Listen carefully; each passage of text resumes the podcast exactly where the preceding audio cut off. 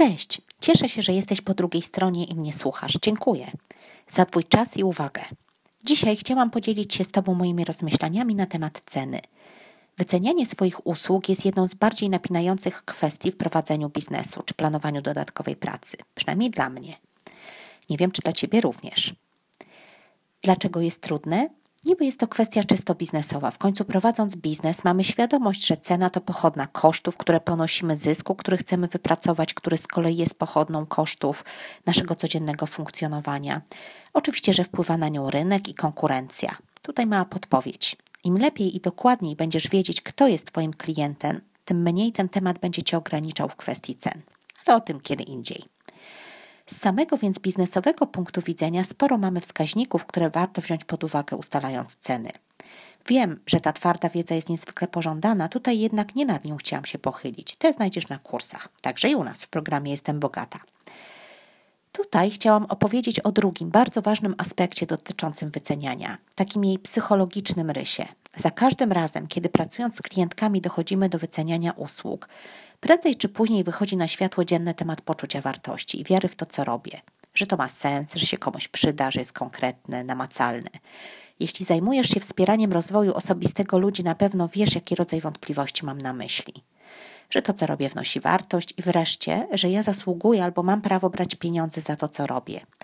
Jest taka prosta zależność, którą zauważyłam u wielu moich klientek. Im bardziej kochają to, co robią, im bardziej ich praca pomaga ludziom, im bardziej ich praca jest rodzajem daru, tym trudniej ją wyceniać i brać za to pieniądze. Tym częściej wychodzą na jaw przekonania, że to nie fair, że trudno brać pieniądze, gdy ktoś jest w potrzebie, że to żerowanie na cudzym nieszczęściu, że skoro ja mam lepiej niż mój klient, to powinnam swoją pracą jakoś za to odpłacić. No i odpłacamy pracując za darmo, a po jakimś czasie orientujemy się, że to już nie nasza praca albo hobby, albo jesteśmy po prostu wypalone. Co wtedy? W moim przypadku sprawdziła się empatia dla pieniędzy, wysłuchanie i odkrycie tych wszystkich głosów, które podpowiadają mi, czemu nie fair jest brać pieniądze i ponegocjowanie z tymi głosami. Jak to zrobić, żeby było jednak fair? Każdy znajduje swoje rozwiązanie, nie ma złotej recepty, ale jedno wiem na pewno. To działa, bo teraz pracuję i biorę pieniądze z lekkością. A co z pierwszym tematem, tym brakiem poczucia, że to, co mam, jest konkretne i ma dla kogoś sens? Długo bujałam się z tematem. Trudno przechodziła mi przez gardło stawka godzinowa, którą i tak zaniżałam jak mogłam, patrzałam za ile pracują inni. Naprawdę miałam bałagan w tej kwestii. W końcu pomógł mi jeden z klientów, mówiąc: Wiesz co, te 200 zł za godzinę to wydaje mi się dużo. Pan jest prezesem i naprawdę dużo zarabia. Ale kiedy powiedziałeś, że pomożesz mi zrozumieć moją nastoletnią córkę i powiesz mi, jak do niej mówić, żeby bez przerwy nie twierdziła, że ją atakuje, to zapłacę ci każde pieniądze. Bingo. Co więc możesz zrobić, aby poczuć, że to, co dajesz, ma sens? Mnie naprawdę pomogło wypisanie problemów, jakie rozwiązuję klientom. Bo wiem, że to robię. Wiem, że na ten problem mam sposób, wiem, że to działa. Że jeśli mój klient ma ten problem, to pozbycie się go, za pozbycie się go chętnie zapłaci. I tak będzie wtedy wygrany, choć poniósł koszt. Na koniec opowiem Ci jeszcze krótką historię. Byłam wczoraj u pani doktor, laryngolog. Starsza, energiczna pani.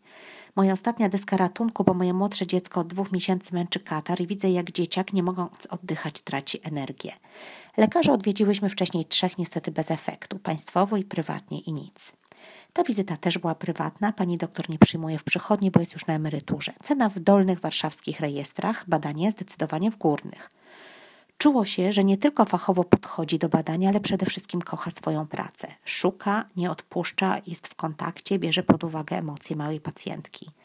Kiedy płaciłam za wizytę, miałam poczucie, że chciałabym zapłacić więcej, bo aż tyle dostałam.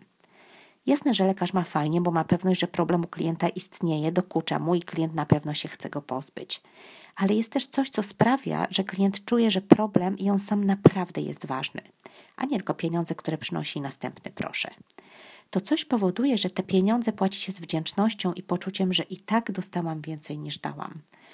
I takiej jakości tego czegoś w Twojej pracy, bo pewnie to przychodzi do Ciebie wtedy, kiedy pracujesz z serca, właśnie robiąc to, co kochasz, Ci życzę.